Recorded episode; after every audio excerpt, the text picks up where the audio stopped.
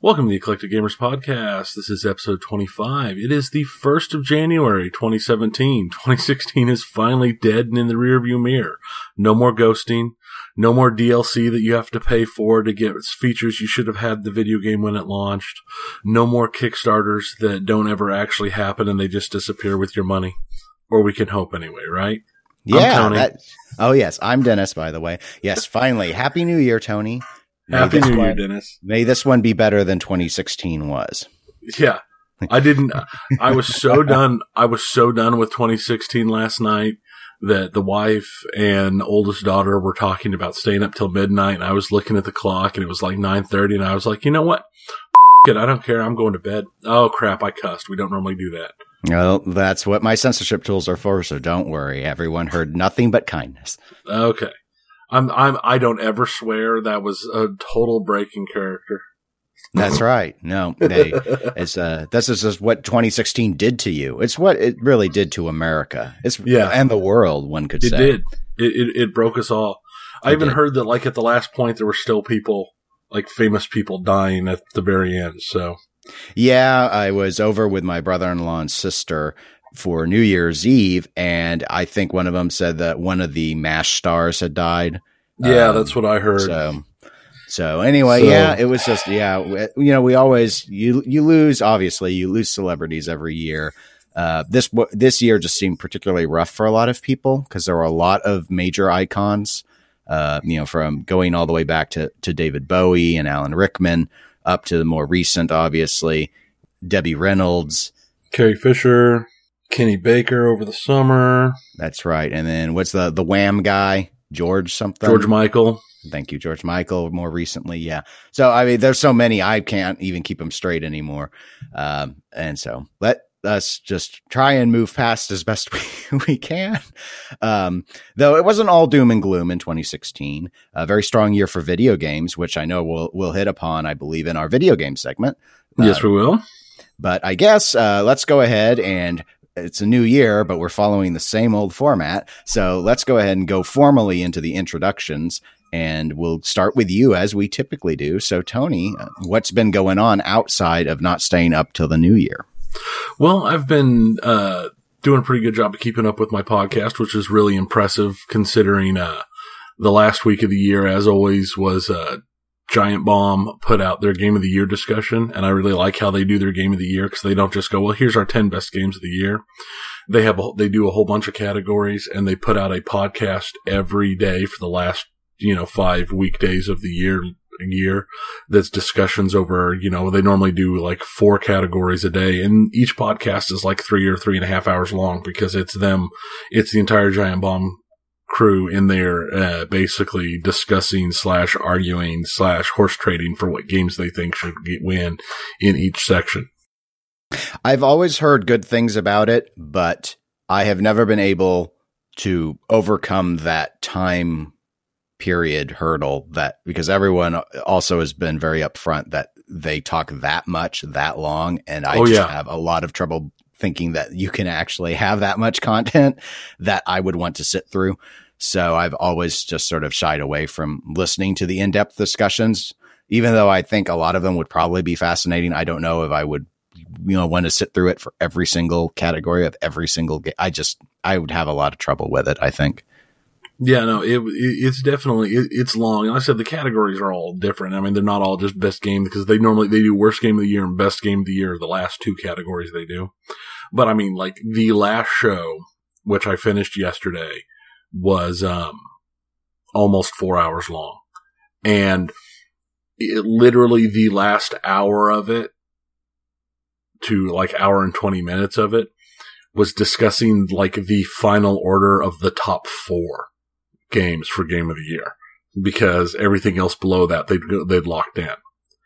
So it's it's just I like because it, it's you know a real behind the scenes view of those uh type of section, those types of lists put together with people actually talking about it, not just putting out the list. So that's why I enjoy it. And this year they did more because they actually, um, their main podcast, they do video and they live stream when they're recording the podcast.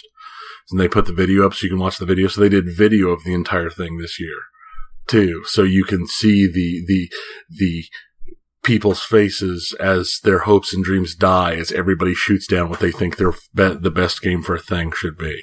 How many people are, are, are the team? How big is this group? That, uh, that group is, that's a group of seven. Seven Oh, people. okay. Okay. So, yeah, it's a, uh, the main, basically, it's the cast of their primary Giant Bomb podcast and the Beast cast. They all come together. Now they all fly to San Francisco because that's where they're based and they come together and they all sit in one room and hash it out like all day for a week. And other than that, the only thing I've done otherwise is, um, during the Steam sale, I picked up Doom and started playing Doom.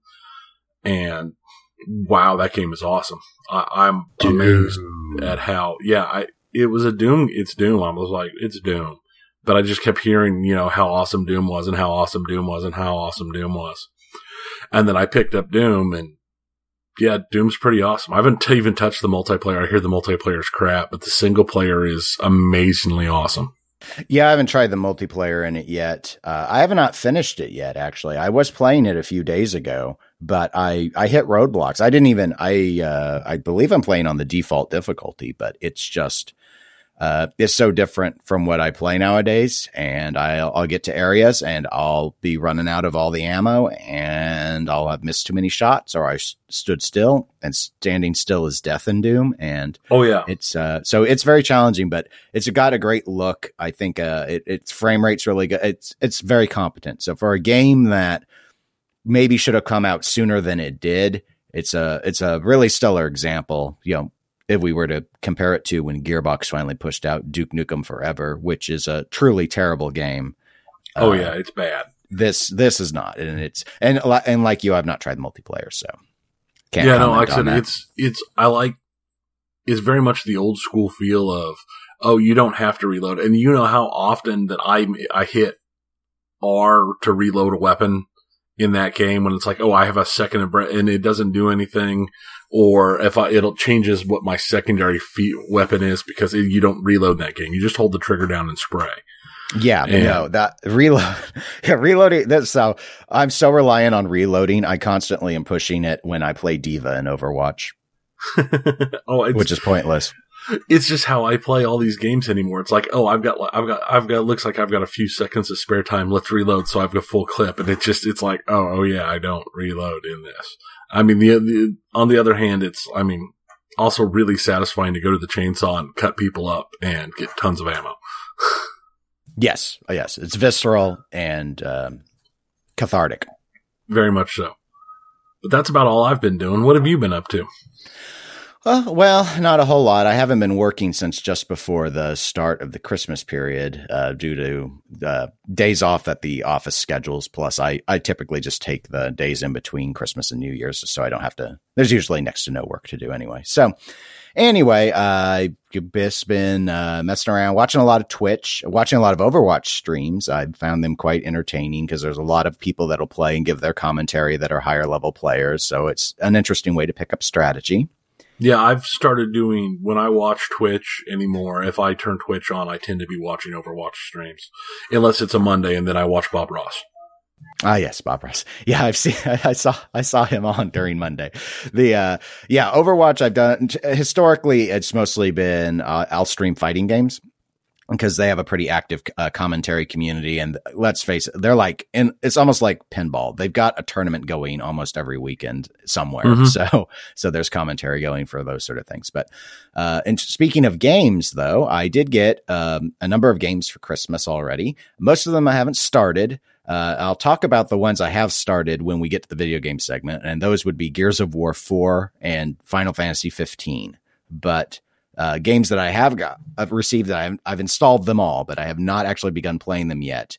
XCOM 2, which I'm really looking forward to. The uh, I enjoyed it. I know you did. That's why I was on my list. Uh, Mafia, Mafia 3, I enjoyed the second one. So I've heard some I really good things. I've heard the like Like the the the opening of that game is amazing, and the game it's the whole game is not bad, but like apparently the opening is just like it could be a movie. It's so well done, is what I've heard. Yes, I've heard I've heard mixed reactions on Mafia 3 that essentially that it's it's a competent game but maybe doesn't live up to the full breadth of storytelling that Mafia 2 had, which Mafia 2 was a really I thought a really enjoyable story.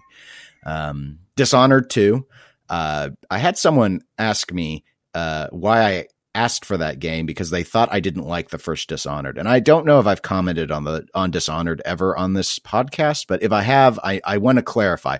I never disliked Dishonored 1. I thought it was an ugly game. That's not the same thing. I mean, aesthetically, I find it unappealing, but uh, and I thought the story was pedestrian. I didn't understand why. There were a lot of people who were talking about how great the story in Dishonored was, and I just thought it was okay.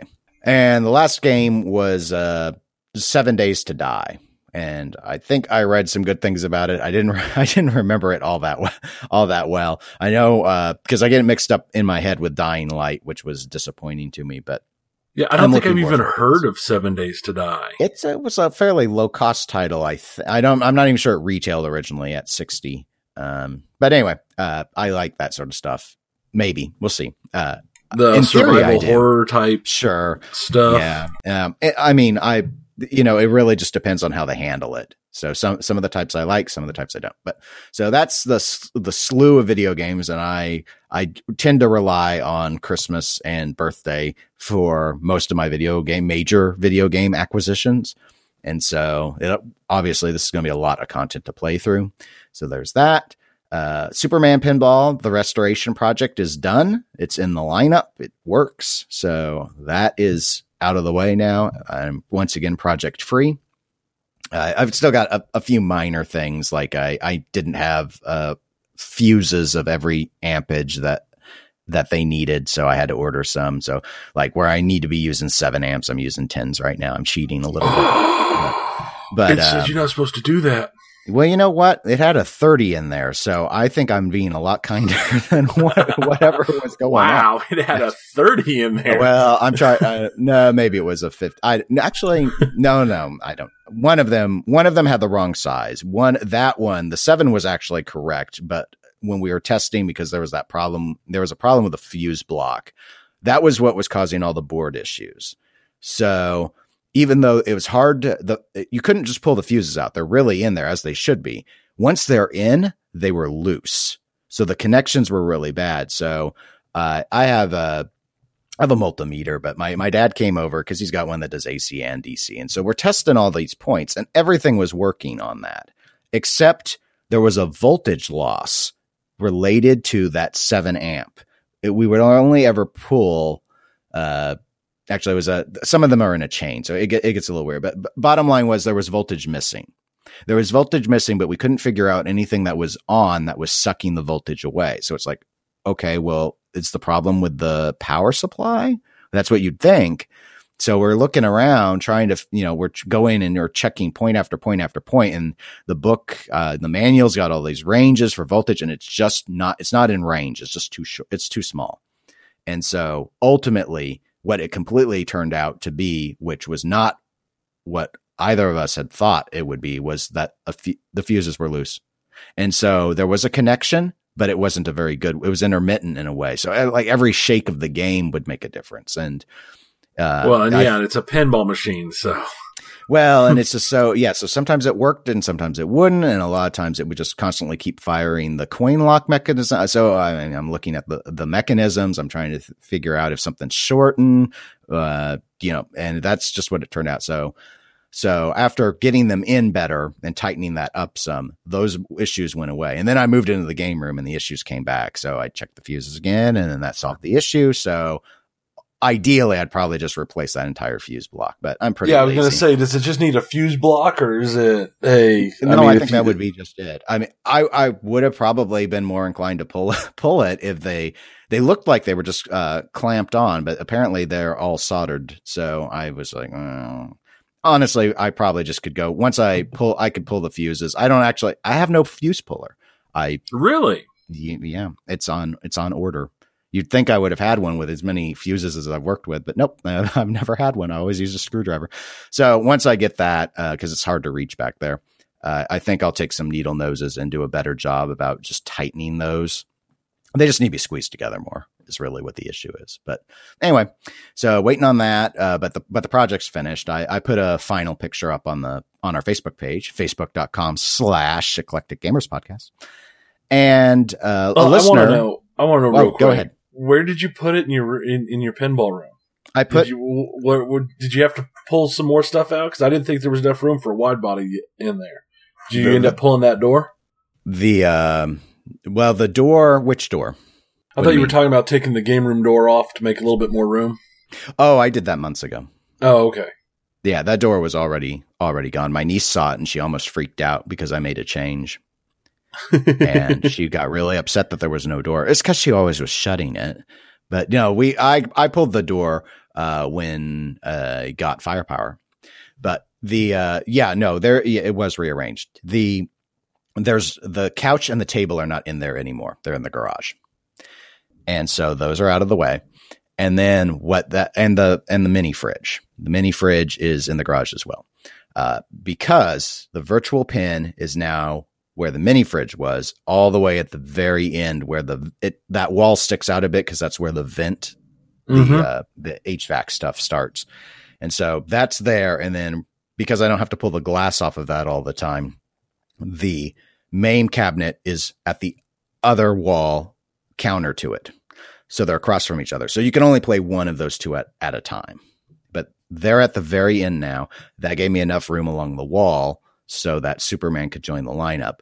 And I don't have the games as close together as I used to. Uh, and so if I were to consolidate those spacing a little bit, you know, more appropriate, like what you'd normally see in a lineup, uh, I could, I should be able to get one more standard body in that row. Not another not another 29 inch wide, at least. Probably not another wide at all because that, uh, the virtual pin wide by is only about 27, 27 and a half, I think.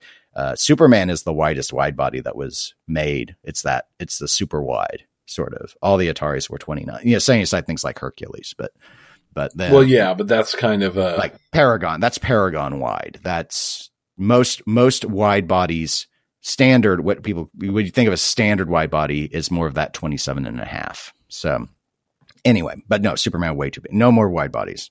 I hope. So anyway, yeah, there's enough room now for another pin because the virtual pin is now where I used to never put a pinball machine. But that's how it worked. And I stack them by height. So Superman is in between Star Trek and Firepower because it's that's the height. yeah, it's by it's by height. It has nothing to do with stacking together your favorites. Spinners. It's all about Spinners are stacked together. Spinners are stacked together. Jurassic Park is on the end, one end because it doesn't have any spinners, and Skylab doesn't have a spinner, so it's on the other end. So yes, it's themed by spinner, as what one would logically do, if not stacking by height, which they are also arranged by. So yes, so that is finished up, and then as I was noting, uh, a listener of ours, uh, Jason, sent us a message, uh, and maybe you had heard of this, but I answered the message, and I had not. It's a YouTube series called Critical Role. Do you know it? Uh, I do now that I read the message, but Oh, I hadn't heard of it before. It's a yeah, it's a Geek and Sundry, uh, I guess, uh, series that they put on, and I've heard I'd heard of Geek and Sundry before. Um, they yeah, I watched a bunch of Geek and Sundry stuff. I just never seen this of, one. of cool geek stuff. But anyway, the concept is really cool though. It's these voice actors from video games playing RPGs, like tabletop RPGs.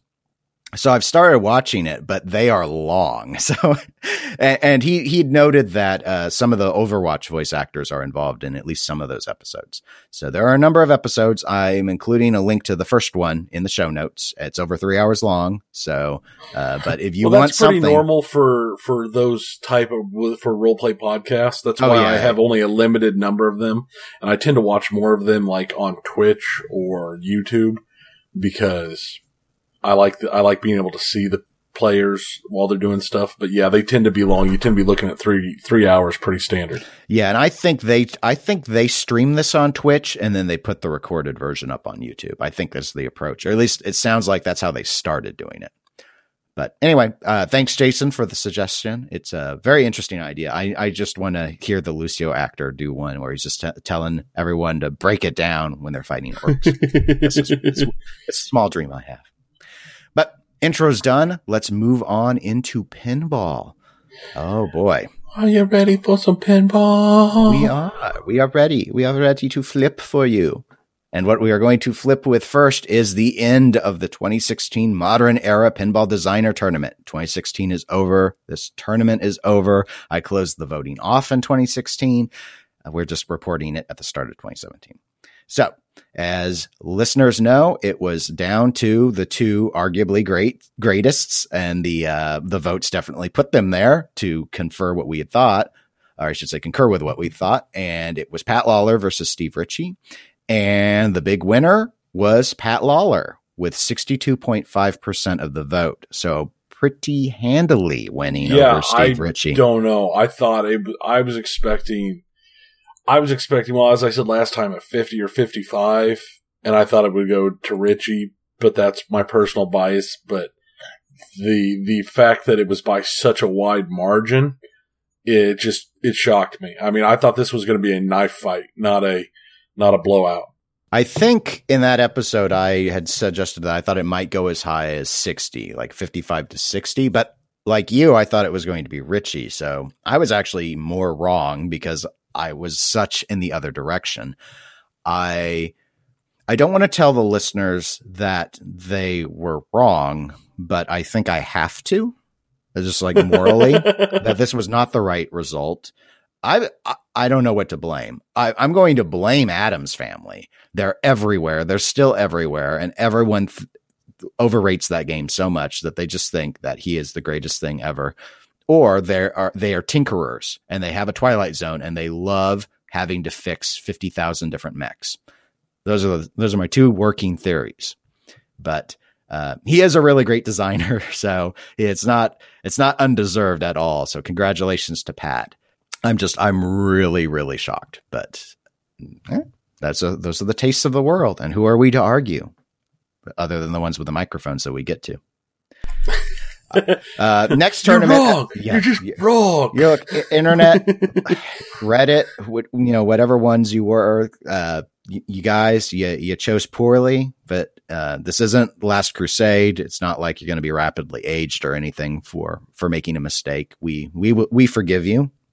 Um, and I think ultimately I'm going to make a page uh, for these tournaments where I have the, the final bracket results. Uh, because I've been keeping a bracket on this. I just haven't been posting the image over and over because I don't think it's particularly, especially in a setup like this where there were so few people. I didn't think it was necessary, but I do have one. And uh, I'd like to get that one in our 1980s pinball uh, tournament up on put those. up and yeah i think i'll just stick them all on the same sort of page our, our, our web presence is very simplistic because i maintain it but yeah it can be it'd be nice for people to be able to go back and look instead of having to always just listen to the episode to know what we were talking about when we keep referring back to things but uh, speaking of the tournament stuff i should note um, probably going to start the wide body. We're not starting that today. I actually have already built the whole voting form system for the first round. So it's ready to go. I just don't want to start it yet. Uh, I'm thinking we'll either start it next episode or the episode after. It depends on how we want to. Next episode's our one year anniversary episode, so I don't know yet if I want to work that in because there's just so many matchups that I'm going to have to say where I just drone on, and we can tear through them pretty quick. But you know, we we need to, we need to decide what we're going to do for the next episode still. So so we we plan ahead, folks, but we don't plan that far ahead. Yeah, so, not not not we're not people who we don't have everything planned out, you know, like five months in advance. No, no, we have a loose skeleton basically, but we got to attach the muscle and sinew still. Speaking of muscle and sinew, let's talk a little bit about American pinball. Uh, the transition didn't work, but you know, the, the, the American pinball, the, the the last death of 2016. well, it looks like that they're actually still at least on life support into 2017. Of course they are. Uh, yes, I was. I this was just sort of surprising to me, and I had noted it earlier for listeners who follow us on Facebook on our Facebook page. But I had an order from Pinball Life. They're one of the pinball parts suppliers. I, I use them to get all my rubber rings and stuff, and So I was ordering things for Superman and my package came in the mail. And when I opened it up, normally there, there are flyers. Like you might see a flyer for an upcoming pinball festival or like Tilt Amusements, which sells pinball machines. I, I had a, a thing from them, a sticker from them. And I think I've gotten things from them before, but also included was an American pinball flyer. It's a, it was holiday themed. It said happy holidays on it on one side. And then on the other side was some information about the company, just sort of like that they may design and make uh, amusement arcade games and pinball machines. And appearing soon in 2017, Houdini, Master of Mystery. So, and then some contact information. So, obviously, while we had noted in a prior episode that ever since Pinball Expo, they've essentially gone radio silent on social media they're still obviously engaging in some form of what I consider traditional advertising, uh, reaching out to the pinball community in a maybe less direct manner. So instead of them doing a lot, big marketing push that that I normally associate with pinball companies, here they are including flyers in with orders with a you know a distributor who does you know aftermarket things, aftermarket maintenance sort of stuff honestly, I don't think that's such a bad idea. I know there's been a few other groups that have done, especially when they've had something that you could just consider a real crash and burn will go silent on social media and stuff until they can put out something decent. I know they did that with um after the uh uh, uh the the trash fire that was No Man's Sky. They went completely silent until they released their first big, their their big foundation patch that they did back in early December. And I think for a situation where all the social media is doing is building worse name recognition and hurting you more that sometimes totally disengaging from it and just letting that roll down the hill and gather steam and be what it is without you tying into it is about the closest thing you can do to damage control. Yes, I I would be inclined I'd be inclined to agree on that. It, and it's yeah, in terms of the damage control stuff I I agree with you. I don't exactly know though why they're bothering to advertise Houdini specifically if they don't I mean obviously they don't have a release date other than they're planning to get it out this year though I I, I will say the, the flyer says appearing soon in 2017 I guess you could be open to interpretation. I I would I would say you can't define soon as anything after halfway through the year because how could it be soon if over half the year is done so, yeah, now I'm going to be interested to see. I mean, what we're going to see if they're going to have any presence in any of these early shows in the year at all, or if they're just going to stay away until having kind of you know learned their their mistake and just stay away until they can have a flipping machine for people to see. It, I think overall it would make a lot of sense, at least in terms of the show slash festival scene for them to, to engage in that sort of strategy. But you had mentioned No Man's Sky earlier, and I think they've ended up, they being American Pinball, are in a very similar situation to the No Man's Sky scenario where you have an instance with a company that was seen as making a series of promises and the promises weren't kept.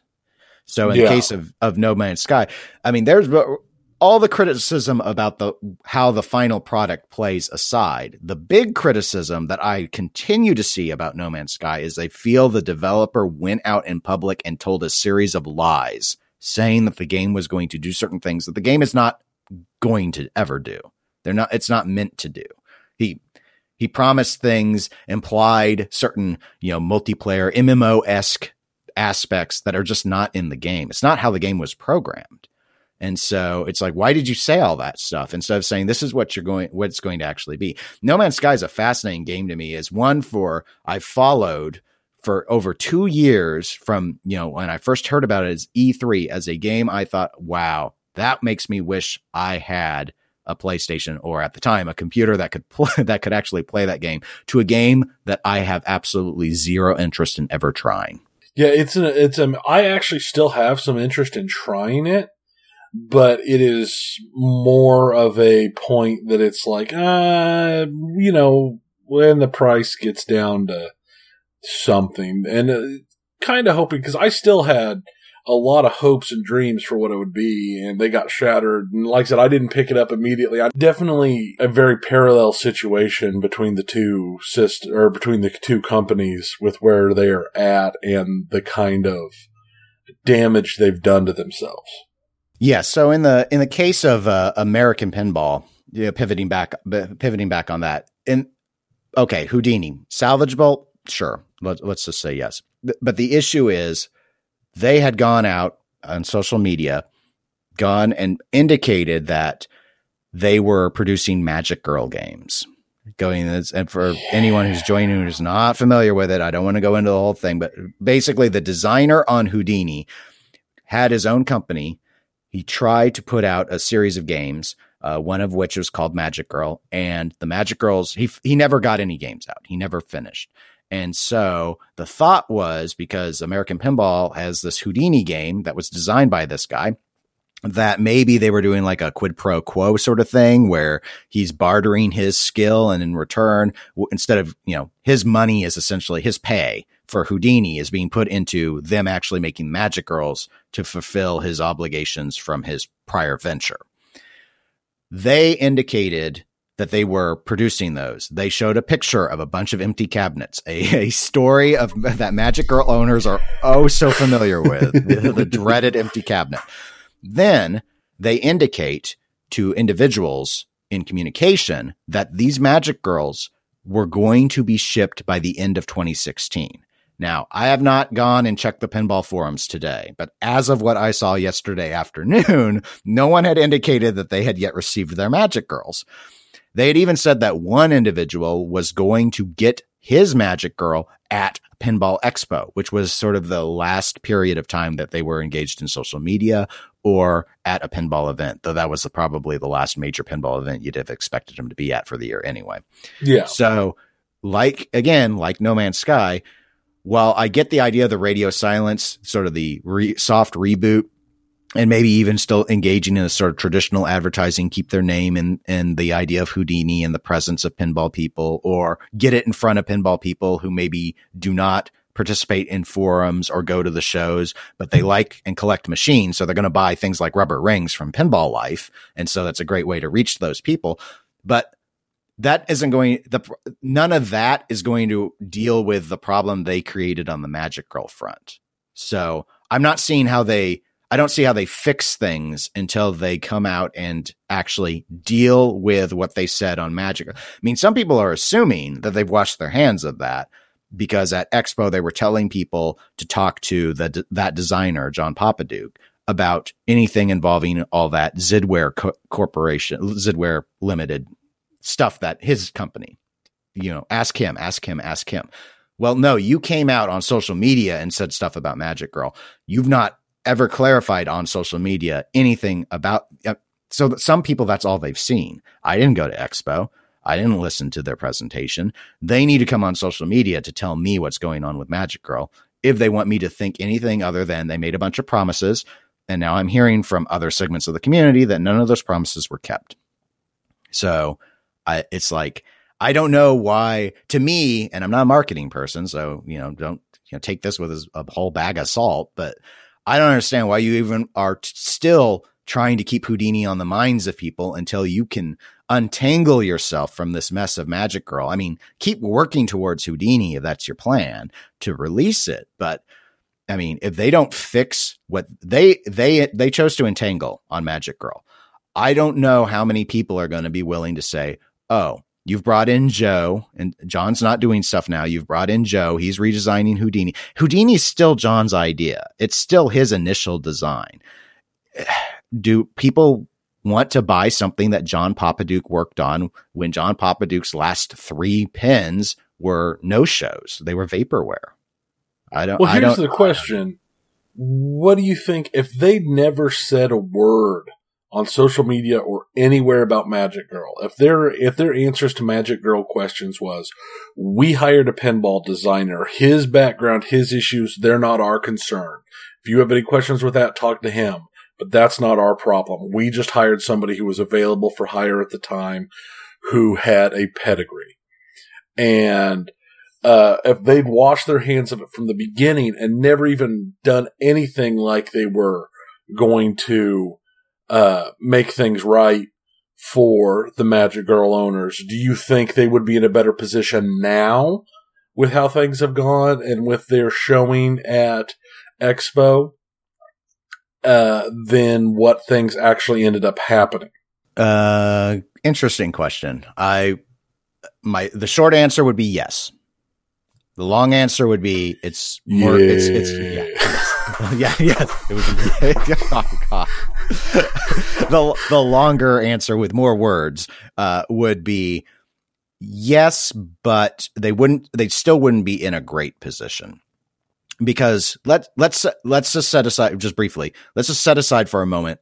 Let's assume that all happened, but let's still assume that the show is what the show was. I mean, a lot of the show they it still would have been they showed up to Pinball Expo with a playfield that's not in a cabinet. Nothing about Magic Girl made that happen. So that still would be the case. People still would have walked up to this diorama and they would have taken their photographs and then they would have put them on Pinside and people would have zoomed in enhanced and then they'd have been like, why are there all these Zidware part logos all over this thing? It was built with Zidware part. See, it's still intermingled.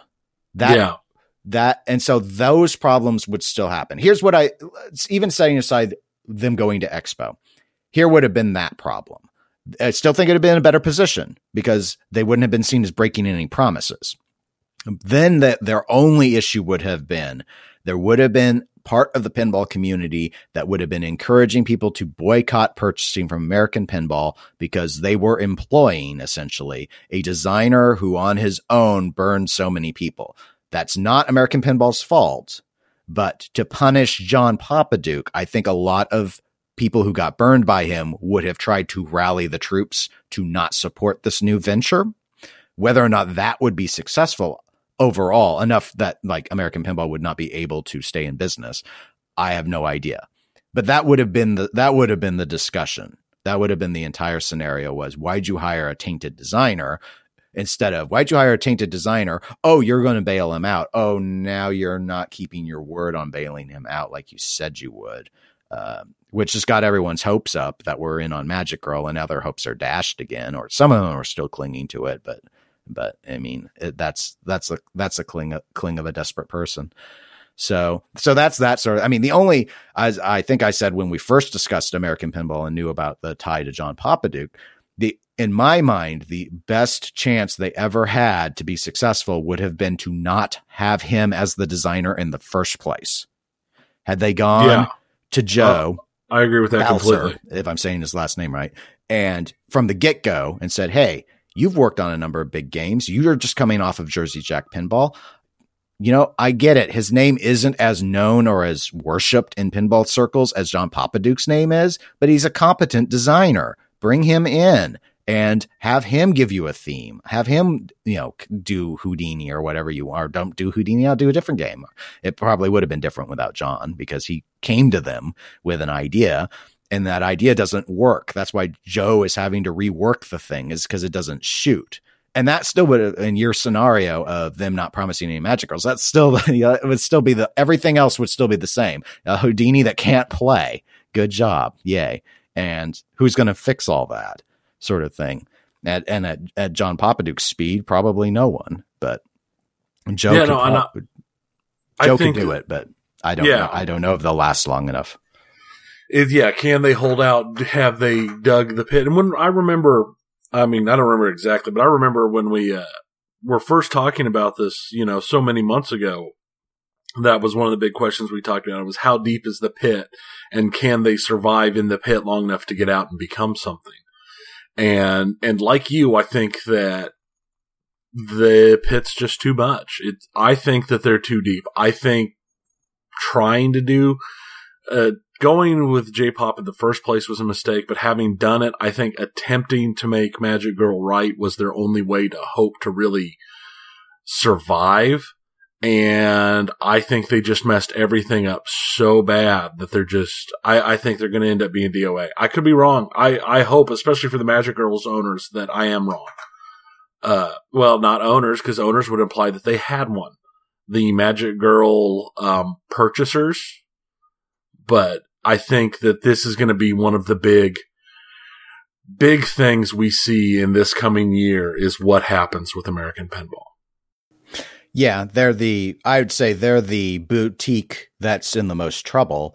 Uh, the only thing that's been going on that I feel is to their credit is they have not taken pre order money.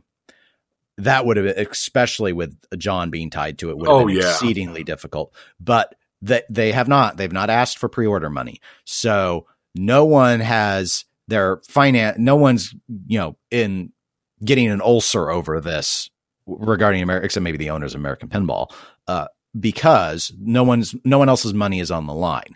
But as we've seen, you know, through you know, through the research, they did take mortgages. So I don't think this is just a, a person with a bunch of money to throw around who's going to be able to just keep trying at this forever and buy his way through all his problems. I think there's going to be that breaking point, and I just and I think 2017 is going to be when we see it. But they are obviously they're still trying to keep themselves somewhat in the public eye. I just thought it was an interesting thing to to get a flyer like that. And uh, it just it really surprised me because I thought they were going to die the slow, quiet death, but they're still advertising, so they're they're still making a go for it as of last week at least. So anyway, interesting, always interesting. So uh, we'll we'll have something to keep our eyes on throughout this year. But I know you have a number of uh, hopes for this year, and it's an interesting concept that to do for the show for our segments. So I'll let you go ahead and kick it off because I didn't come up with it. Okay, well, I was looking for what I'm looking forward to in 2017 because 2016 was a big burning ball, and I have these hopes for 2017, so I thought I would share them. When it comes to pinball, my hopes in 2017 is that things are calmer in the community. There's less anger, there's less hate, there's no ghosting. Games hit when they're supposed to, uh, uh, when they're supposed to actually launch instead of getting pushed back and pushed back and pushed back.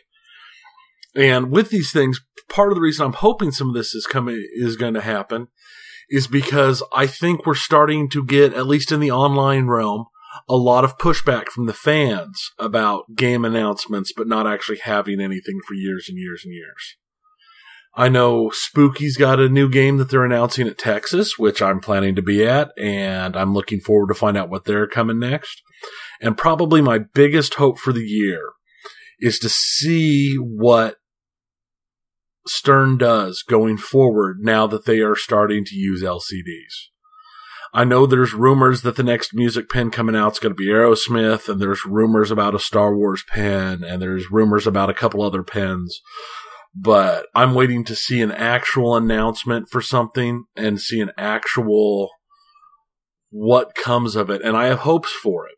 And that's my biggest thing is yeah, we didn't see Batman 66 flipping until what earlier this week.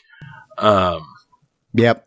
Yeah. Did you catch that? Did you catch the dead flip stream on it? I didn't. I was busy, so I didn't get a chance to watch it. So I was really disappointed. I caught some video clips of it, and it doesn't look bad.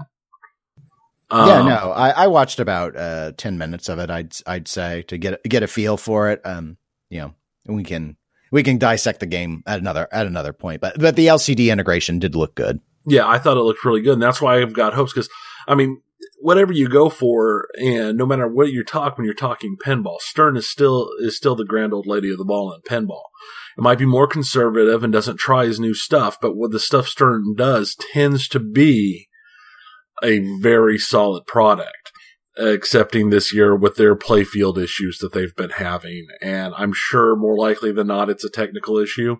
I know they haven't really talked about it unless there's been announcements that I haven't heard. It hasn't really been talked about that much. So, uh, by them, I should say. It's been talked to death online. So, we will see what comes of it. How about you? Do you have any hopes for pinball this year?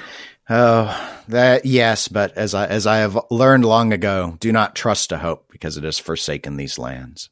But uh, yeah, sure. I mean, let's see. One of the thing, one of my big hopes in pinball would be I would, I really hope we see an effort by pinball companies to not just cater to the collector market, but to keep the operator market in mind In other words, I want to continue to see, I'd like to see broader support for lower cost pinball machines. I'm, I've read that Stern had announced, so as of today, I guess that another round of price increases had hit all tiers of their machines. And uh, whether or not that that's the case, I haven't confirmed that myself, but, but that's what's being said. And that that price increase isn't just on the new machines, but that is going back to anything, even doing the DMD stuff.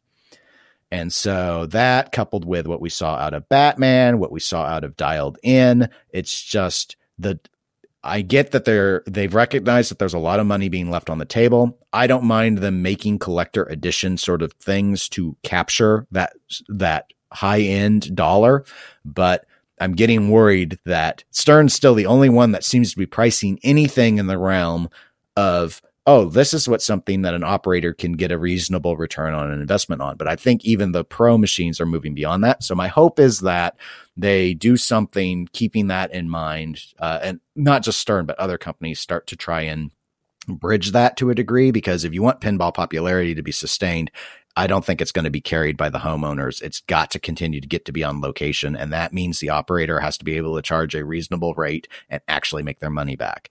And it's getting harder. So I'm I agree I'm with that. I'm hopeful for that. Uh, I'm hoping that we actually see more uh, a better volume of new and different machines hit in 2017. Part of this I know is the stumble by Stern, which uh, you know, setting aside like VEs and stuff, it was it was really just Ghostbusters. And and for them, I'm sure that made a lot of sense because I know Ghostbusters has sold gangbusters for them. But other than that, practically every single new machine, I'd say, aside from Dominoes from Spooky, was a machine that had already been announced in a prior year or prior years and was like Hobbit and such, and just waiting and waiting and waiting. So while there were a number of machines that actually formally came out for the first time in 2016, most of those had been known for quite a while and had been announced by their companies quite a while. And I would like to see a non VE just year of you know, diversity. So I, I, I've got hopes for that. If Aerosmith hits and they do something like Star Wars or some other new concept, Stern might have two new machines that are actually unique, not not you know Batman in a way you could call as unique. I don't know because it's it's a quasi rehash. It's not a VE though, so I guess it's that would be new. So there are two right there, Aerosmith and that. Uh, Spooky, uh, they get their uh, their next new one out this year as well. Would be that Aliens should Alien Pinball should finally drop, but you know, again, that's one that that was supposed to be out last year. It was supposed to be out the year before that. It's just, but dialed in, that would be you know. So I have I have I think that's a good hope. I think I have a reasonable hope that this one will come true. Yeah, and I I I I, I that was my big thing was too many things are announced too far out. By the time they come out, nobody knows or has been there so long. I mean, it, it, needs to be less time between an announcement and a release. And I think that's something Stern has done well in the past about not announcing something until it's ready to, uh, or almost ready, except for accepting Batman 66. They tend to make an announcement and then have the game appear in a pretty quick order. And I think some more of the, uh, other companies should get the same sort of deal going on. Yeah, and I, and I hope that, and I think this relates with that is I think there were a lot of uh, for a number of the companies. I think there were a lot of production issues. I don't know if it was ish, uh, you know difficulty in securing certain parts or you know difficulty in getting uh, uh, subsidiaries or or con I should say contract groups doing proper clear coding or such. But I'm hoping those production issues have been sorted out enough that 2017 will actually be pretty smooth from a supply standpoint for the manufacturers. And I guess my final thing would be if I want a total pie in the sky hope, that's not going to happen, but I really, really wish it would, is I would like to see another new entry, a new into the arena. I want a new fighter, a new challenger has appeared. I want a new pinball manufacturer. Something really, yes, but not boutique. I, I don't like what, in a way, kind of like what I would have loved American Pinball to have been if they hadn't just blundered so bad, so badly in so many ways. But I'm gonna because of my, you know, had to do a little bit of research when I got the, that Superman pinball. I basically want a company to come in with too much money like Atari did and be like, Hey, we've got all this money now. What should we do? Let's open up a pinball division. Wouldn't that be great? Sure. And now they crashed and burned because they didn't know what they were doing. But if you had like a Blizzard Activision come in and say, you know what? No, we're doing this now. We got crazy money. We're Blizzard. We want to do it. We're going to come in. We're going to just poach a bunch of designers that are really good. We've got enough money to power through any mistake we have. And we've got a whole slew of IP that the youngins are going to eat up and the old oldins are going to as well, because we remember the old stuff too. And just put out, you know, put that sort of corporate heft and they'd be like, why are we doing it? Why is Activision doing it? Doesn't make a lot of financial sense because Blizzard makes financial sense for them. And Blizzard says we want to do pinball. I want something that would like be that. amazing. I want something like that where they just come in, or you if you had like a Valve come in and just they got that crazy Steam money, and they're just like, Gabe, Gabe, what's going on? I just like pinball a lot, and I'm rich. This is what we're doing. Half Life Three is a pinball machine. That's right. Half Life 3 is a pinball machine. That would be awesome. And so, because there are so many entities that could be, or you wanted something a little more, they don't have the money to do it. But again, we're, I'm just talking pie in the sky hope. If you had like Zen Studios, Pinball FX2 people, they have some great designs they've come up with. No one knows the names of those designers who work for them, but they've had some really good virtual machines. Now they do a lot of, of games that could never actually be physical tables, but that know how, the way those sh- shots flow, they could design, you know, real physical pinball if they had the backing. It's just, know, I want something with new blood, but it has to be something that actually has the financial backing to be able to do it without having to rely on pre-orders or bringing in a whole bunch of investors or anything like that. And there are companies that could do it if they if they had enough pull and enough interest to make it happen. And I just think it would shake up the that would be the only thing I think that would truly shake up the landscape. And if you want to grow pinball, it would have to be a video game maker, I think. Anyway. Yeah, and with the Atari IPs that it. the video game makers could bring to. in, it would be pretty good. I don't see it ever happening, but it would be amazing, and I think it would. I think it would honestly be a great thing for the community as a whole. And I mean, like as we've seen with Blizzard in the past, like, with somebody like Activision Blizzard, I mean, Blizzard tends to walk into something that they don't they don't do with anything that's super new. They don't take the the extreme risks. They go, huh? Well, this kind of works, and this kind of works, and this kind of works. So let's try this and this and this and this, and then they go and just make the perfect game in that genre, and then they walk off and find something else. So something Yeah. like that could be amazing. But and yeah, no, I don't think it could happen, but it would be amazing. No, no, there's no, again, do not trust to hope, but, but if you want, if you want a true hope, that would be my, my big hope for pinball would be a, a massive powerhouse player stepping into the arena brand new with all the financial backing. Uh, because they just, they made that it could be a loss leader. It's all about promoting the brand. It's not, they don't plan to make money at pinball. They're doing it because it's a tool to them.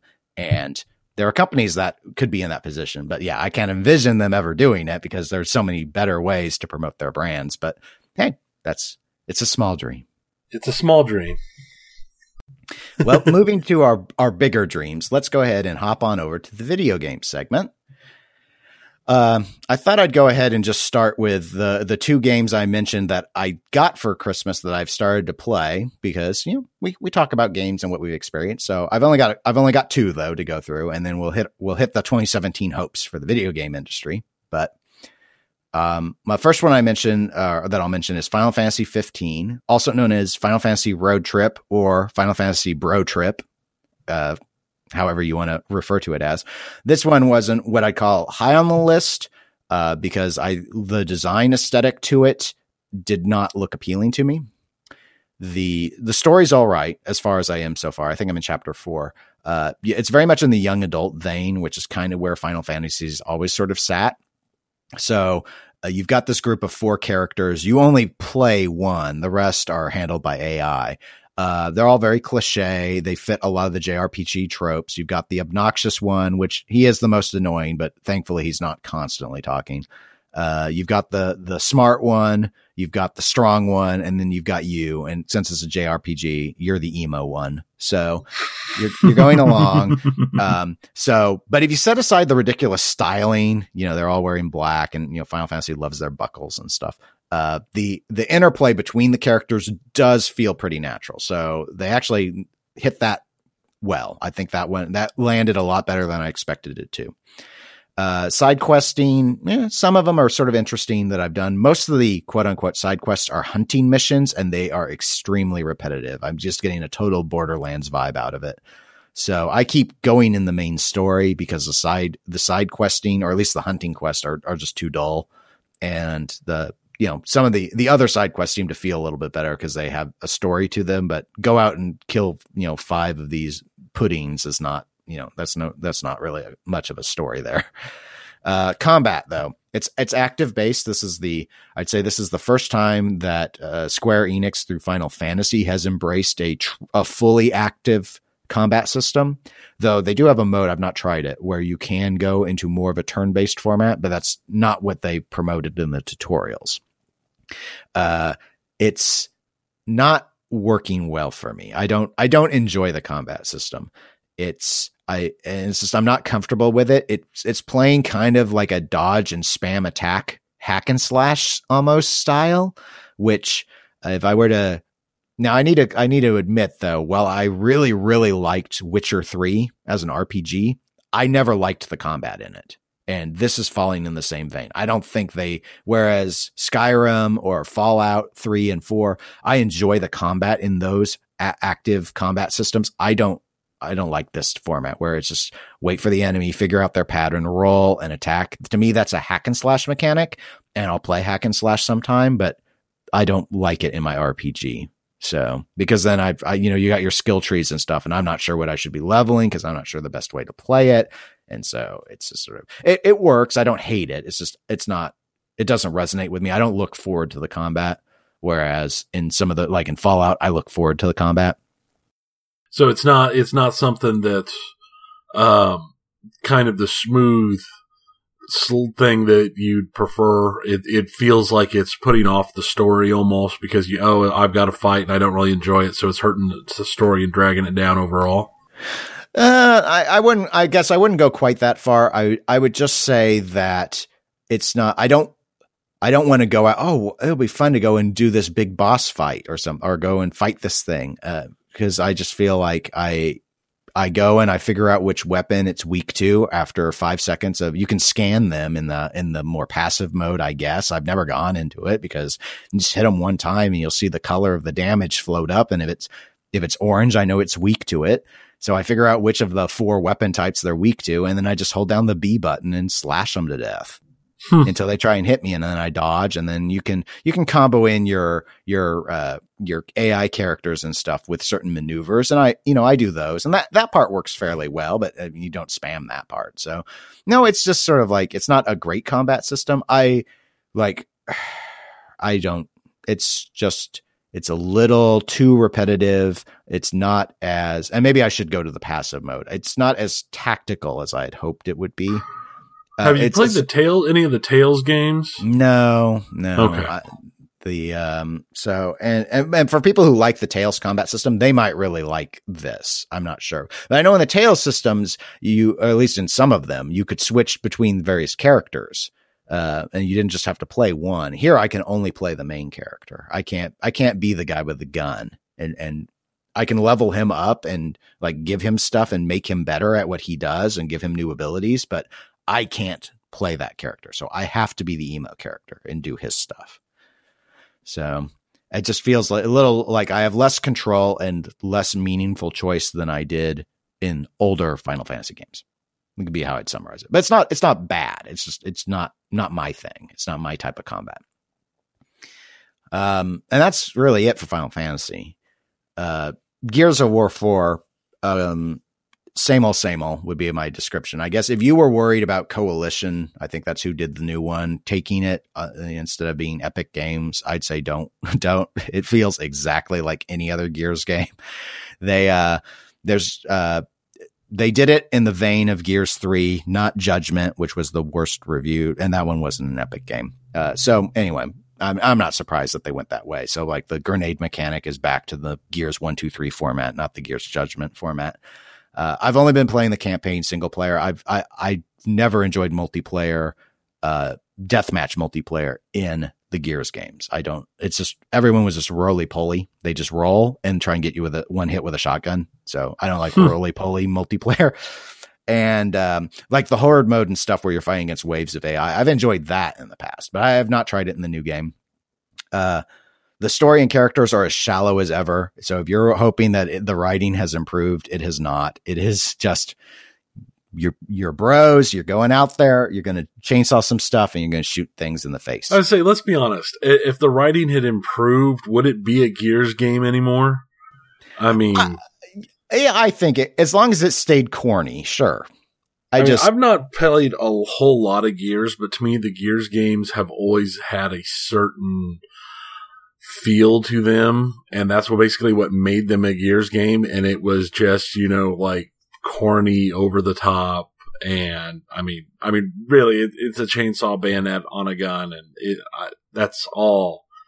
It has a certain level of corn, and if you don't, if you if it was to be more serious, I don't think it would work as well.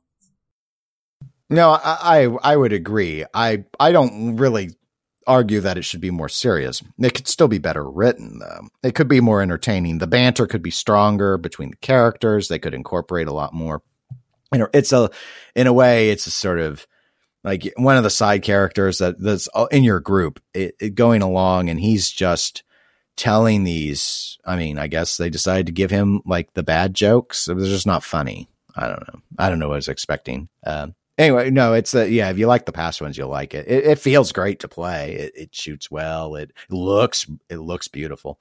Uh, so yeah, if you like Gears, you still will. That would be my, my my appraisal. And if you didn't like Gears, this is not the Gears game for you because they is not different. So. Well, that brings up kind of a just video game thought entirely on games like this. How much do you want them to innovate and change with a working formula?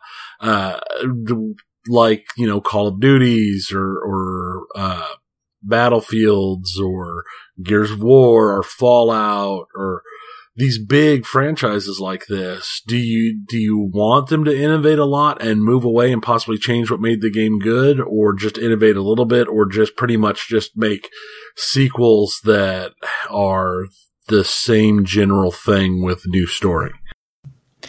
My my my preference is I want mechanics to remain relatively stable, but I want dramatically different changes to encounters and thus story. So my, my example would be in my mind, the thing about a game, the thing about what makes a game good is how it plays. So if you've got a good game, I, it needs to play pretty much the same. You can add, you know, you can tweak things and all that. That, that that's all fine, of course.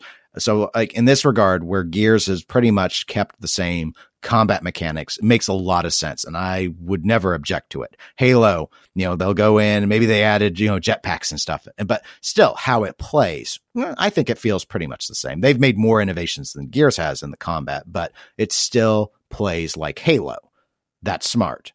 Halo, like when they got done with uh, Reach and everything, they, when Halo 4 came out, they changed the enemy type. You weren't fighting the Covenant anymore. They had a few Covenant encounters, but they gave you a whole new bunch of enemies with all new abilities. I like that. Whereas with Gears, you know, I don't don't want to spoil the Gears 4 story, but so far I've seen some new creature types, but it's like I thought the plot in Gears was that the locusts lost. Why am I seeing locusts again? So you couldn't even bring up, you couldn't even come up with a new enemy. Uh, to me, that is a detriment. They should have not said, "Oh, you're still going to fight the same thing." Tell a new story. Give us some new things with new, and maybe later on there there will be. I think Halo's done a better job of that though. Or we go with like the Battlefield and Call of Duties, changing the war you're fighting in makes sense. The mechanic innovation is the same, but they're changing the setting, so they're changing things up, different weapons, different. But it's still the game styles play like they have. Battlefield's been vehicle heavy. Call of Duty's really just glorified deathmatch you know, that's their things. Let them stay, you know, keep that, but the stories can change, the settings can change, the weapons and can change, the enemies can change. As long as the mechanics are pure, that that's the only part I worry about staying the same is the mechanics. Yeah, I can see that. I can I I, I can understand where you're coming from on that because I know like uh using Fallout, for example, Fallout 1, Fallout 2 are very different creatures than Fallout 3 and what came after, being going from the isometric uh, type game to a first person shooter. And I feel like that was a major uh, change that worked really well. Um, and then within the after the major change, there's been minor changes like like with Fallout 4. I feel the gun handling's better, and some of the changes they made to Fallout 4 I liked. Some of them I didn't like. Um, and then of course, right smack in the middle of it, I thought what I thought was the best combination of the done is I still think New Vegas was the best combination of the RPG stuff we saw in one and two when in the first person style. And I would kind of like to see something using fours better gun handling and fours, uh, better. Four was just a better first person shooter, I believe. And I'd like to see something with that, but you adding the RPG elements that we saw in one, two and New Vegas added to it. So it would be a maintaining engine, maintaining play style, but adding in more of the old game to it. And I can see where a game like Gears could go from having that and then adding in just just the iterative minor changes and adjustments and adding a little bit new in each time. If you understand yeah. where I'm coming from. Yeah. If I'm not just well, randomly well, babbling of, like right, that kind of felt no. like. no, the part of the I mean part of the part of my problem is, you know, I'm trying to summarize what what change I like to see, but it really does depend on the franchise as well. So I mean, I yeah. give an example of these sci-fi esque uh, you know, in the case of Halo and Gears, where they had like trilogies. They told stories. Those stories said certain things happened. I don't like, oh, and here's the sequel, and the thing that was that lost is back.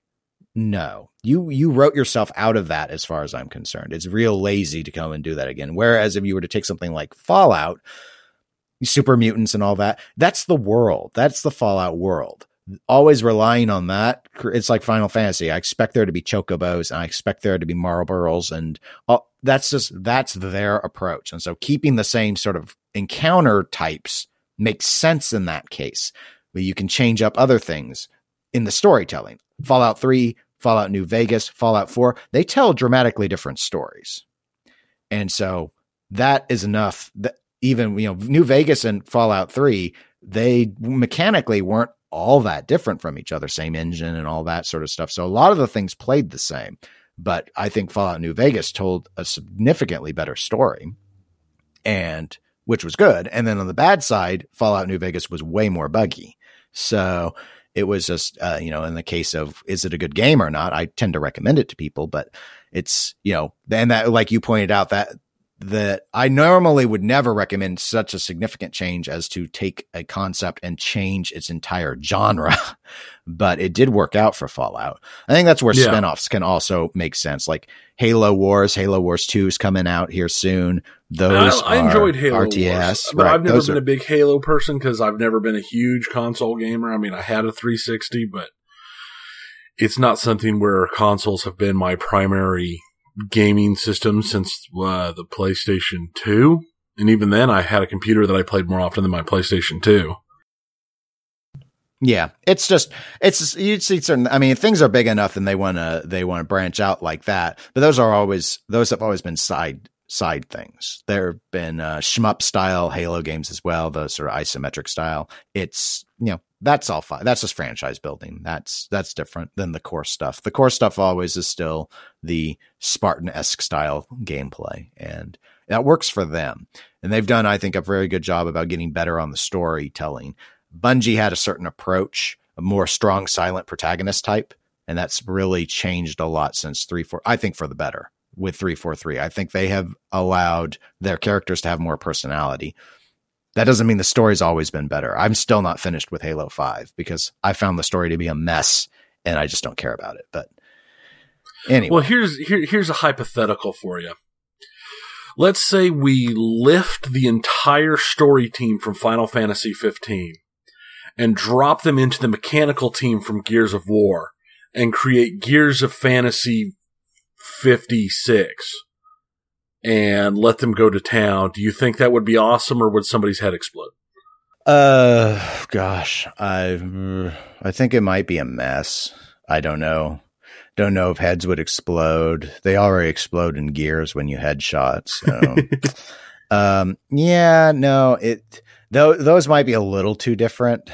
this might be that. I mean, that sort of stuff can that sort of stuff can can sometimes sort of work. I haven't played this, so I have no idea if it worked or not. But I remember at, at E3 there were those uh, two guys came out on stage and they talked about uh, they had done Far Cry Blood Dragon, and then there was that Trials, Trials HD, which is a almost a platformer where you're oh. racing, doing the dirt oh. bike, and they made Trials of the Blood Dragon, where you would do the dirt bike stuff where you're trying to stay balanced on your bike, but I guess you're shooting bad stuff from the 80s as well. And it was Trials of the Blood Dragon. And I remember when I saw that, my jaw dropped and I was like, what is this nonsense? And I didn't buy it. But I bet that really, that sort of crazy resonated with people. Those people would buy your Gears of Fantasy. I would probably need to see a really series of great reports coming out that that actually worked before I would try it. But I, I tend to play it a little more conservative on my on my game selections. So for me, no, not not. I don't. I just can't imagine. I just can't imagine it happening. But the the the road trip uh, emo guy who's killing the aliens with his chainsaw shotgun. He's like, yeah, uh, why am I the son of a king? Why are there locusts? Why do I have to chainsaw them? I just want to sit and paint. get married. Yeah, uh, it's okay. Do you like her? Uh, she's all right. what do you think of locusts? They're kind of mean. I'm sad. My dad doesn't love me as much as he loves the country. Yeah, I have got a friend who takes selfies everywhere, even in the middle of a fight when we're getting our butts kicked. He's got to take a selfie. Yeah, he's leveling up his photography. It's higher than my fishing skill. oh, uh, I, my games in play. I, I already talked about them some. I've um, I've mainly been playing Doom and some other random games, like older games in my Steam list. Uh, and I've recently gone through my Steam list and actually deleted from my computer games that I've beaten or not played in like a year or two. And I managed to clean up, uh, 320 gig on my computer. But nice. yeah, I know, right? it's amazing what happened. Uh, the, the number of games that I had installed on my computer that I hadn't played in years and years and years and years. But, uh, I have to say what I have been playing has been uh, it's been solid. I like the story in Doom is kind of a minimalist story. but that really works for what it is. You don't need something big and fancy. It, it's literally, oh, hey, yeah, yeah, there's gates to hell open and there are demons everywhere. Oh, okay, that's what I do. I kill demons and that's the story. But they put enough humor and interesting stuff in it that it works really well. And I've been enjoying it as a single player first person shooter campaign more than I have probably any other one I've played in the last several years. Um, I honestly can't think of the last time I've enjoyed a first person shooter campaign this much. Uh, maybe uh, Modern Warfare or I mean, there had to have been something between more recently than that, but um, I mean, like I said, I've been playing a lot of that, and I've been playing other little, just kind of time waster games like Infested Planet and Creeper World, which are both pretty similar type of games where it's, hey, look, there's giant masses of enemies. You need to kill all of them and slowly work your way around to kill the whatever is spawning the enemies and then you just keep moving around type games. I like those as kind of mindless slash pseudo mindless uh, background games that I I play when I'm like listening to something like a podcast or if I'm watching a video or something. I'll run them as something I do that doesn't require a lot of attention because I can't like if I'm playing Doom, Doom requires all of my attention. So it's just one of those things. But those are the main games I've been playing lately. Um, and the there's a new South Park game coming out. we talked about this at E3. Yeah, yeah, that one uh, Uh, caught my eye. and it was supposed to have been out and it got pushed and there's been a lot of games that were supposed to come out at the end of this year that got pushed till next year and i'm kind of looking forward to it because uh, in the south park is stick of truth was a lot of fun. And so i've got uh i've got hopes that the uh, fractured butthole uh, will be a solid game as well. It's probably in my 2017 hopes games that I'm most looking forward to next year. Uh, there are a few games that came out at the end of 2016 that I haven't had a chance to pick up yet, but I am looking forward to playing, uh, like Tyranny. Have you heard about Tyranny? No, I have not. Tyranny is, let me pull it up so I can tell you, read directly from the source. That way I'm not, I'm not being all wrong and stuff. Tyranny came out, oh, in November, I believe. Here it is. It is a, where'd the thing go? In Tyranny, the grand war between good and evil is over, and the forces of evil won. And you're playing a underling for of the evil that won, and you are sent to control your portion of the world. And it is a full on RPG. Um, it was put out by, um, oh, what's the company name? I can't remember. Obsidian, who are, you know, fairly well known for Yeah. their Yeah, they're pretty big. RPGs. Yeah. And it looks like a really interesting game. I've watched some videos of people uh playing it and I'm a big fan of Obsidian. I have Pillars of Eternity, uh, which I still have not beaten. I need to probably start that game over because I kind of got myself in a bad place and didn't really like my character. But um, I kind of like these big RPGs. They're they're they're, they're very old school type RPGs. And I like that there's a company putting them out nowadays. I just wish I had more time to pour into them. But it's on my short list for next year with uh, this new South Park game. And they're going to be part of my hopes for next year is that I will have more time to play. And I'm also hoping to be, to get games closer to release. So it's not like Doom where it's been out for almost what eight months before I bought it and tried it. but overall, I think 2016 was a good year for video games. There were a lot of solid big games that came out, a lot of games I played that I enjoyed. And I think 2017 is going to be the same type of thing. We're going to see a lot of good games this year, and I really believe that. The question is, will we see any that really do everything we want to see? And that there'll be games that don't work. It always happens. But I think it's going to be a good year for games.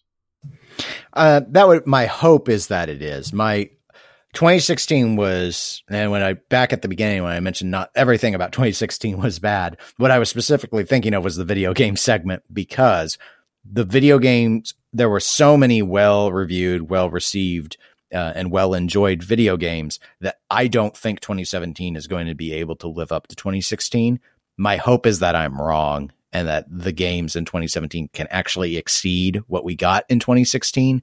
But there's not a whole lot on the. There's still things in 2016 that I want to try, like Titanfall 2. I have heard is is got a really good single player, and that it actually worked out being a good multiplayer game. Which I had tried the tech demo the first week, and it was pretty clunky. Uh, I heard they improved that after the first week, but you know, as a for example, but you think about that and Doom and Battlefield One and the, the even Gears Four and its combat mechanic and and the Final Fantasy finally coming out and all. It's just there just so much that came to fruition in 2016. Uh, 2017, uh, yeah, uh, it's fractured but whole. I'm keeping my eye on that one. I'm keeping my eye on Cuphead, which should have been out by now, I think, but it's also been pushed back. But I mean, 2016 with things from things I still, you know, Firewatch, which I still haven't played, Inside, which I still haven't played, you know, sort of epic indie storytelling games.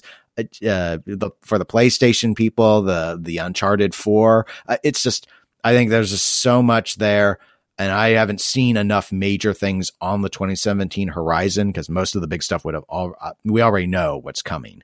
So Yeah. I, I just I don't think it's going to be as big of a deal, but my hope, my one hope is that I am wrong. And that in the one thing is, you know, obviously we play on different systems, but the console generations are very defining on a lot of the AAA stuff because it needs to come out on everything. The consoles are settled enough now, and I think 2016 proved that that the good stuff is that you know they figured out the tech, they know how to use it now. Uh, it's no longer those weird growing pains that happen during the console transitions. So there's nothing that should prohibit 2017 from being better. But I don't The think it will question is, yeah. I mean, everything hit perfectly on the in 2016, the way things dropped. I mean, because there were games that came out in 2016 that nobody expected anything.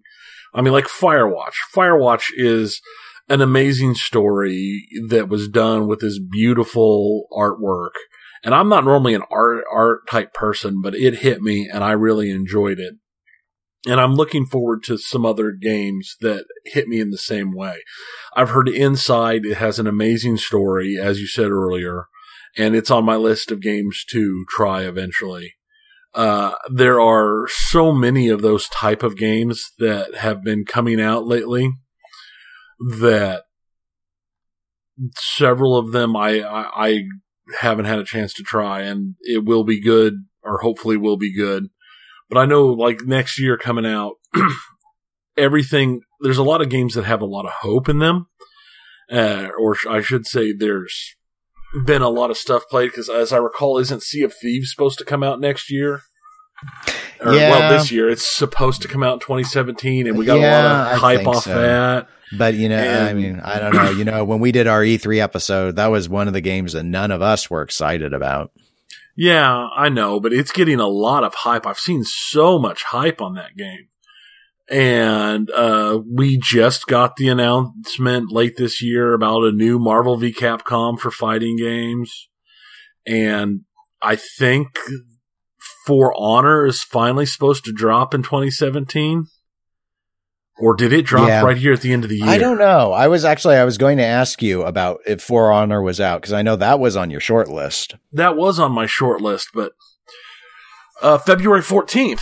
So they do love us. Yeah. Uh, and um, what was the? I'm trying to remember the name of the game with the like the like robot dinosaur creature things and the lady with the bow that was in E3 that we Oh. liked so much. yeah. Yeah. That looked so good. What was that? I hmm.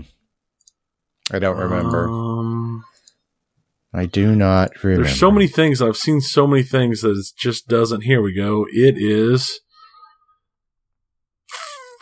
I think. Uh oh, Mass Effect Andromeda is coming.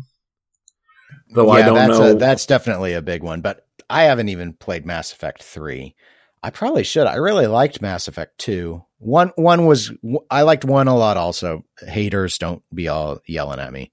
Uh, except one's one's engine was horrid. So the whole combat again, like Final Fantasy 15, the combat mechanics in one don't feel good to me. And unfortunately, it's a big detraction from the game. But it's a great RPG aside from that. Aside from that, uh, Horizon Zero Dawn Okay, is that game. I thought it was had an H in it, but there's so many. and that's games. coming in February too. And that's that's a PlayStation 4 game, which means I'm not going to play it because it looks beautiful. But it looks beautiful. I mean, it, it's a game I'd like to see, and hopefully someday it'll come on to something else or that, or I might end up breaking down and getting a PlayStation at some point. Uh, not just for that, but just because there's a lot of games coming out. There's a game I watched uh, somebody play the demo of. Uh, it's called uh, Nier Automata, and it's going to be on Windows and PlayStation 4. And it comes, it's coming out in I think March. And this game looks insane. It it it's changes as you play. It's it's a spin-off of the Drakengard series of games. Uh, but it's an action RPG, and as you play, it changes from being a side scroller to being a top down to being. I mean, it just it changes as you play and enter the different areas. I, I think uh, I saw the trailer for it. Yeah, and I had I, I watched there, there's a there's a demo out there that people on the PS4 can play. I talked to Mike. Mike has played it, and I watched. Uh, I saw one of the people that I follow on YouTube played it, and that game just looked like it checked every single box of awesome. So I'm I'm hopeful, and since it's got a PC release coming, I'm I'm probably going to put that on my short list for this year. Hmm. yeah, I I'm not sure what what um I haven't really built up much of the 2017 list. I, I, I have a tentative eye on on Crackdown three. I thought the first two were fun. Uh, I've got a couple others that I've kind of you know wish listed to somewhat keep track of, but I, I generally wait because I don't, as noted pr- in past episodes and earlier even in this one, I don't normally get games on release. I usually wait for sales or I add them and just accept them as gifts, uh, which means I wait. So, I mean, the only retail purchase I made this year where I got a game at release was Battlefield 1. That's the only one I did. And so I, and I don't did, have anything I'm planning to do that on next uh, 2017 so far. I did. I got XCOM 2 at release. I did not regret it. I got Firewatch at release because it wasn't horribly expensive and I'd read so many good things about it and heard so many good things about it. I went ahead and just I, I took the dive and I'm so glad I did. And I think everything else I waited for until they'd been out for six months or more and I had big sales. That's part of the reason my gaming is so far behind what's the new hotness is because I tend to wait. I don't, I wait, I definitely wait for reviews because so often games sound good and they don't actually work. But yeah, we'll see. I'm I'm hoping to get a couple. I'm hoping to get some games that release a bit more this year. Not not a whole lot, but there's certain titles that I consider high enough priority that I might grab it. Um, surprisingly enough, I did not get Civ Six at release, and I think this is the first Civ game I've not grabbed at release. And the only reason was just because I didn't have enough time to pour in that I knew a Civ game would require because I can lose myself into a civilization game for days and days upon days upon days. Yeah, I still don't have that. Actually, uh, not all that long ago, I was playing Civ 5, uh, continuing one of my prior saves that I had on my old computer when I moved over to the new one. And I thought, oh, Civ 6, that's out. Why don't I have that? And then I went back to playing Civ 5. Yeah, I I have played Civ 5 within the last month. So that's something that, yeah, works for me. Good. Okay, well, I guess we can move to the our final segment, which is a tabletop. Our tabletop section. Uh, being over the holidays, there's been some tabletop playing around the house. We've mainly played with the girls, played the normal. Uh, they've got games they like that are not exactly what you would call the most um they're not the most adult friendly games, but they're fun for kids. So we played a bunch of those. And yesterday. yes, including yesterday. And we've uh, been playing some other games, but my big things this year is I have attended I only attended 3 local board game nights last year, and they're a monthly board game night that happens like 2 miles from my house. Yet somehow I managed to only go to 3 of them last year. Uh, I'm going to try and do a lot more of those this year. They will, there's always a lot of fun games and always a lot of, there's a lot of friends. Those are the only times I see them, uh, really because of schedules and everything else. So I'm going to go to more of those this year. Um, I really want to play some more Secret Hitler. I, I need to get my hands on a copy of that game. And, uh, it's a long way off yet, but I'm already looking forward to attending CantCon again. And I'm thinking about looking, I know there's a couple other cons earlier in the year. I'm thinking about maybe if I can free up the time and stuff going to another con or two to get some more RPG playtime in. And my big last hope is that I am going to finish up uh, one of the like five different RPG campaigns that I've been writing down and building and actually play them with somebody and actually DM them. I mean, I've got the the hero system one or not hero system, but the uh, the the superhero one is probably the farthest along that we got from that superhero game we played at CantCon. Right. I've been working on. I haven't done anything designing a game for D and D. I've just worked on my characters for D and D, and then I actually was going through my stuff, and I've got uh several of the Star Wars uh, role playing game books. Uh, for the initial release. They're, they've got three releases now. Uh, they've got the, uh, uh, they've got one that deals with basically your Han Solo types, your outlaws and your, your, your, your, your pirates and smugglers and stuff like that. Uh, it's Edges of the Empire. Uh, then they've got one that deals with, um, the rebels. It, you're, you're, you're playing, you play as the rebels. Uh, and under the last one that brings in Jedi and stuff like that. Um, and the systems are all very similar and they all play the same. It's just Edge of Empire. They're all aimed at different things and you have different goals and stuff. And I've got the first set for playing smugglers bounty hunters and the such. And I've been kind of knocking some stuff together for that when I, when I've been in an especially Star Warsy mood. So what I'm hoping this year that I actually follow through and finish one of these and at least get a get a game or two run because it's been so long since I've DM'd anything. But I'm I'm hoping to play. I'm hoping to get back into it. I'm hoping to get the time to get back into it, which is the big the big thing. I mean, we pinball a couple times a month, a board game night another time a month, plus all the normal family stuff and our game night and work stuff and being on call constantly. It seems like I've my, my time there's points where I seem like I've got tons of time and I'm just sitting down going, what should I do? And it's like, well, there's not really much I can do right now because I don't have enough time to set aside like a day to do something. I can use, I've got an hour here, an hour there, but hopefully things will iron out and, uh, smooth out throughout this year and I'll be able to get some more of this stuff in.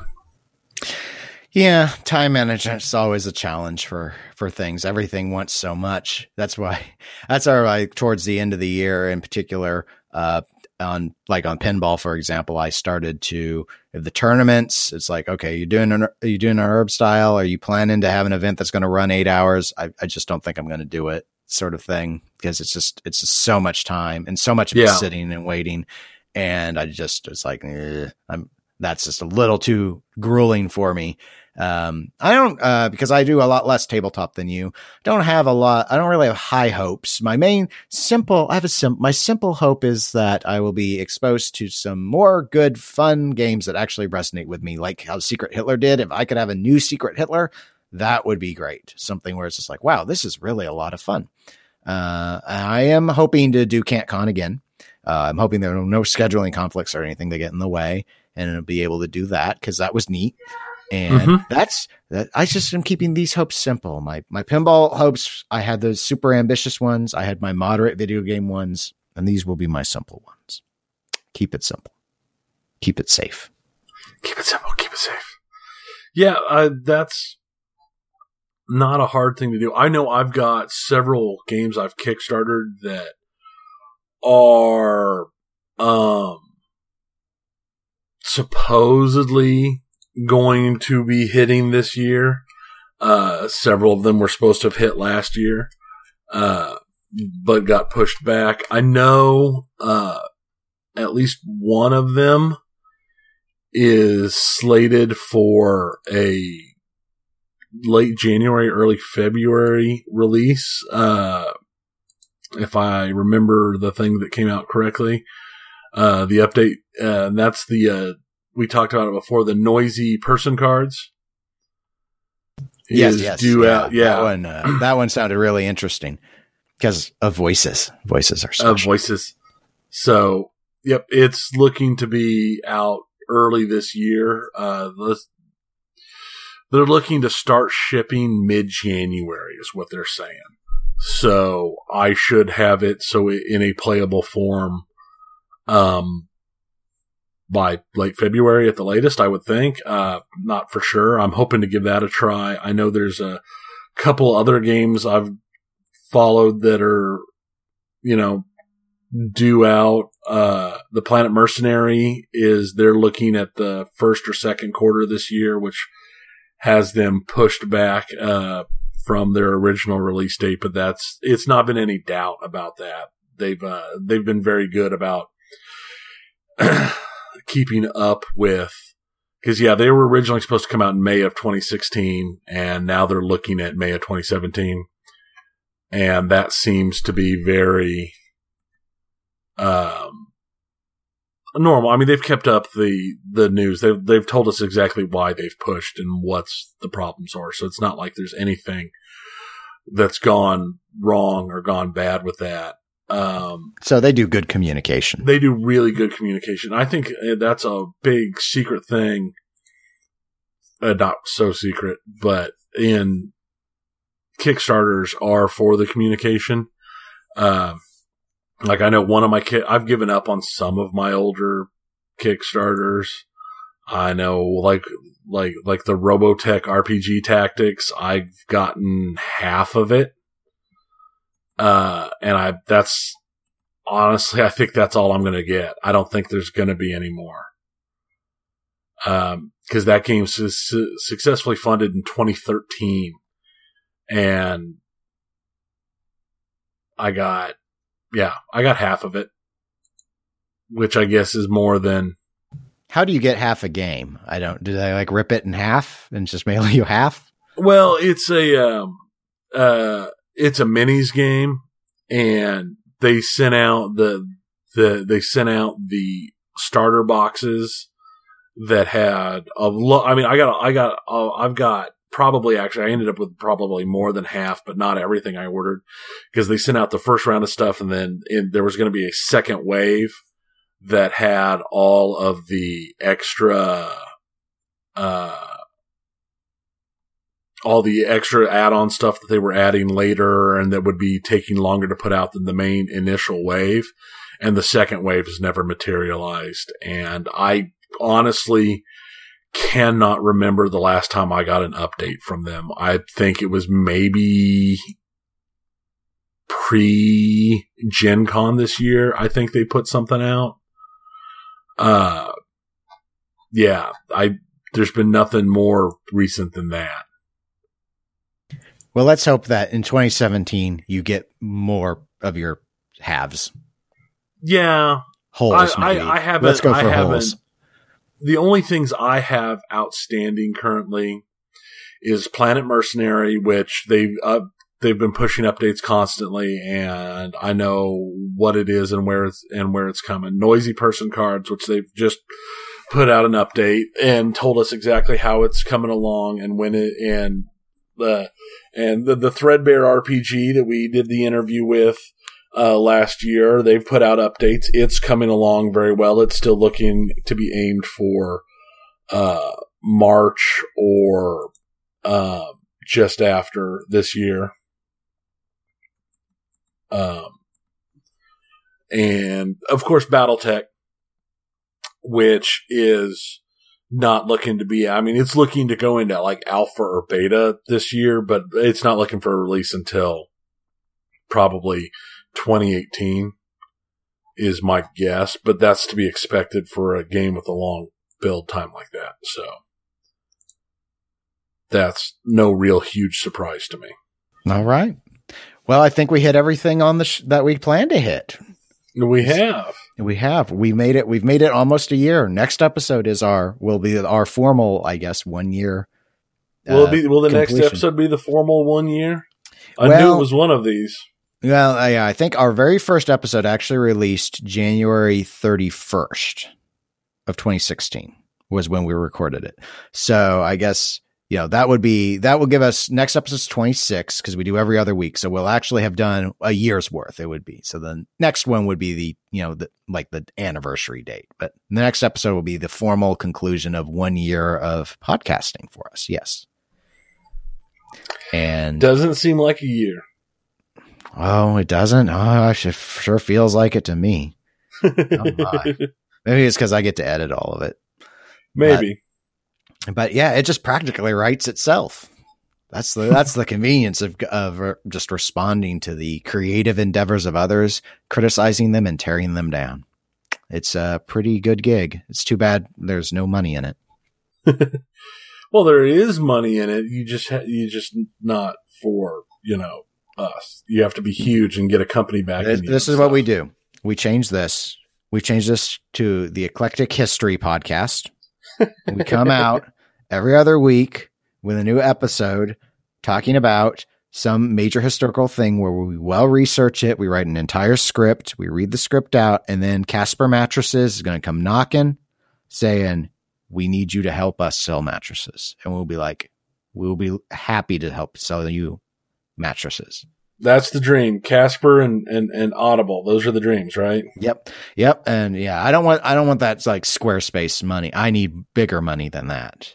I need my, I need, we need to be, EGP needs to be the coupon code to get you $50 off of a queen size mattress. Uh, that, that's, that, that's what we need right there. Yes. It'll solve, it'll solve almost all of our problems. We just need Audible, Audible Casper money and maybe Dollar Shave Club, maybe. I haven't decided on them yet. Oh, Dollar Shave Club or Harry's? Hmm. Uh, one of the ones I listen to, it's it's Harry's. I hear Harry's more on the podcasts, but I see ads like on YouTube for Dollar Shave Club. I don't know, Look, folks. If you need razor blades, get DE blades. Just go like to Amazon or something and buy yourself a DE razor and buy yourself DE blades. They're like ten cents a blade. Yeah, that's what I do. I just use, I just use a DE. That's, that's, right. That's what I've done for years. It's so I, cheap. I used to I used to do I used to do the save shave soap where you get the soap and you create your own lather and this and that. And nowadays I just get a can of Barbasol and because I shave so rarely, but it works. It does. DE blades. They're not they're not patent protected. Anyone can make them. Anyway, uh, enough about promoting the DE blades that aren't giving us any money. Those those fools. After all we've, we've done for them just now. Uh, if you want to reach out to us to talk preferably about games and not Barbasol, you can email us, eclecticgamerspodcast at gmail.com. Uh, you can also reach out to us on Facebook, as I mentioned earlier in the show. That's facebook.com slash eclecticgamerspodcast. We're available on Twitter and Instagram as eclectic underscore gamers. And I think I should because I actually I think it's been a few months since I even plugged it. Please, if you can, go to iTunes and give us a rating and review. It helps others who are like you, interested in these sort of topics, find the podcast. So we really appreciate that. And that's it. Until next time, I'm Dennis, and I will say Happy New Year. I'm Tony, and I'll see you on our one year anniversary.